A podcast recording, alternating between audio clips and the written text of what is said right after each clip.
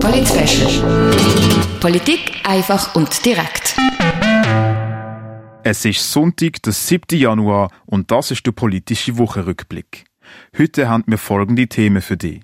Rollstuhltaxis sollen im Kanton Basel-Stadt an der öffentlichen Haltestelle als Notlösung dienen für Personen mit körperlicher Beeinträchtigung. Dann blicken wir zurück auf die Silvesternacht, wo es vor dem Hirscheneck eine grössere Auseinandersetzung zwischen Passantinnen und der Polizei gegeben hat.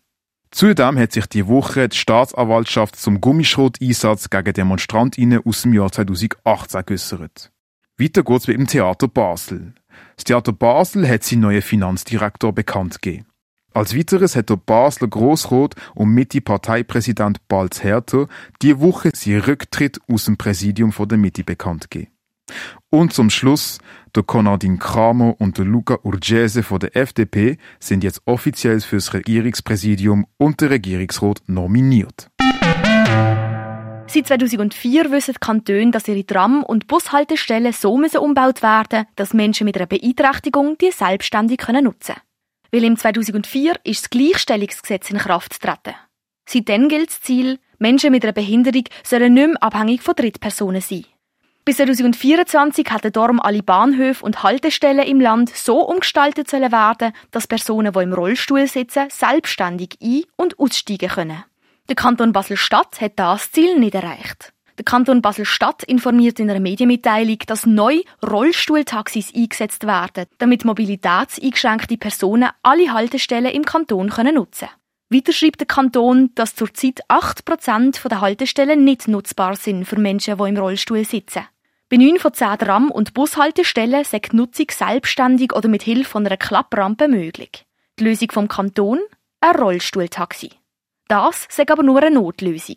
Denn um den Fahrdienst zu bestellen, müssen sich die Fahrgäste mindestens zwei Stunden im Voraus beim nationalen Contact Center Handicap melden.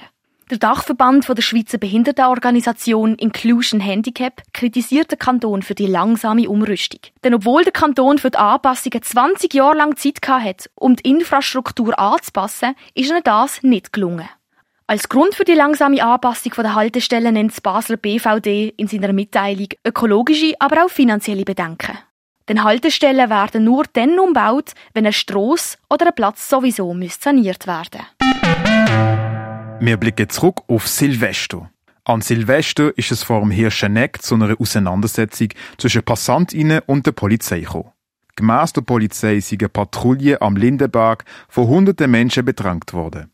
Eine Polizistin und ein Polizist sind im Kleinbasel unterwegs gewesen, wo sie unvermittelt von mehreren hundert der linksextremen Szene zugeordneten Personen umringt worden sind. Die Angreifenden haben das Fahrzeug stark beschädigt. Die Scheiben sind zum Glück nicht kaputt gegangen. Passantinnen, die vor Ort sind, haben die Situation anders wahrgenommen. Laut mehreren Augenzeuginnen fehlt ein wichtiger Aspekt. Weil redet man mit den Personen, die vor Ort sind, ergibt sich das Bild von einem Polizeiauto, wo sich ein Weg durch die Menschenmenge bahnt hat. Die Leute sägen auf der Strasse am Party machen und man hätte nicht mal mit dem Velo durchfahren Einige hatten mit dem Fuß gegen das Auto geschüttet, jedoch nur rund zehn Personen und nicht, wie von der Polizei mitteilt, mehrere hundert. Wir kommen zu einem weiteren Fall zwischen Polizei und ZivilistInnen. Im November 2018 ist ein Demonstrant bei der Basel Nazifreie Demo von der Polizei mit Gummischrot beschossen und dabei am Auge verletzt worden. Basel Nazifrei ist eine Gegendemo als Reaktion auf eine Kundgebung von Mitgliedern der Partei National Orientierte gesehen. Der Demonstrant hat daraufhin Anzeige bei der Basel Staatsanwaltschaft eingereicht. Die Woche hat die Staatsanwaltschaft gesagt, sie würde nicht auf den Fall eingehen. Für diesen Entscheid haben sie in einer schriftlichen Verfügung zwei Gründe genannt. Zum einen hätte der Demonstrant bei einer Demo mitgemacht, wo illegal gewesen wäre. Zum anderen hätte er sich nicht an die geforderte Abstand zu der Polizei gehalten, wo er an der vordersten Front der Demonstrantinnen ist. Die Demonstration ist tatsächlich nicht bewilligt gewesen. und der Demonstrant ist vom Strafgericht wegen Teilnahme an Gewalt und Drohung zu einer Geldstrafe verurteilt worden.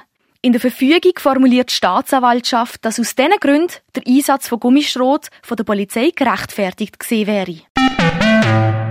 Wir schauen aufs Theater Basel. Das hat ein neuer Direktor für Finanzen und Verwaltung. Der Nils Braun Dublo ist vom Verwaltungsrat von der Theatergenossenschaft für die Stelle gewählt worden. Laut dem Theater Basel soll er dafür sorgen, dass die Finanzen effizient genutzt werden. Das, weil die Institution eineinhalb Millionen Franken sparen müsste.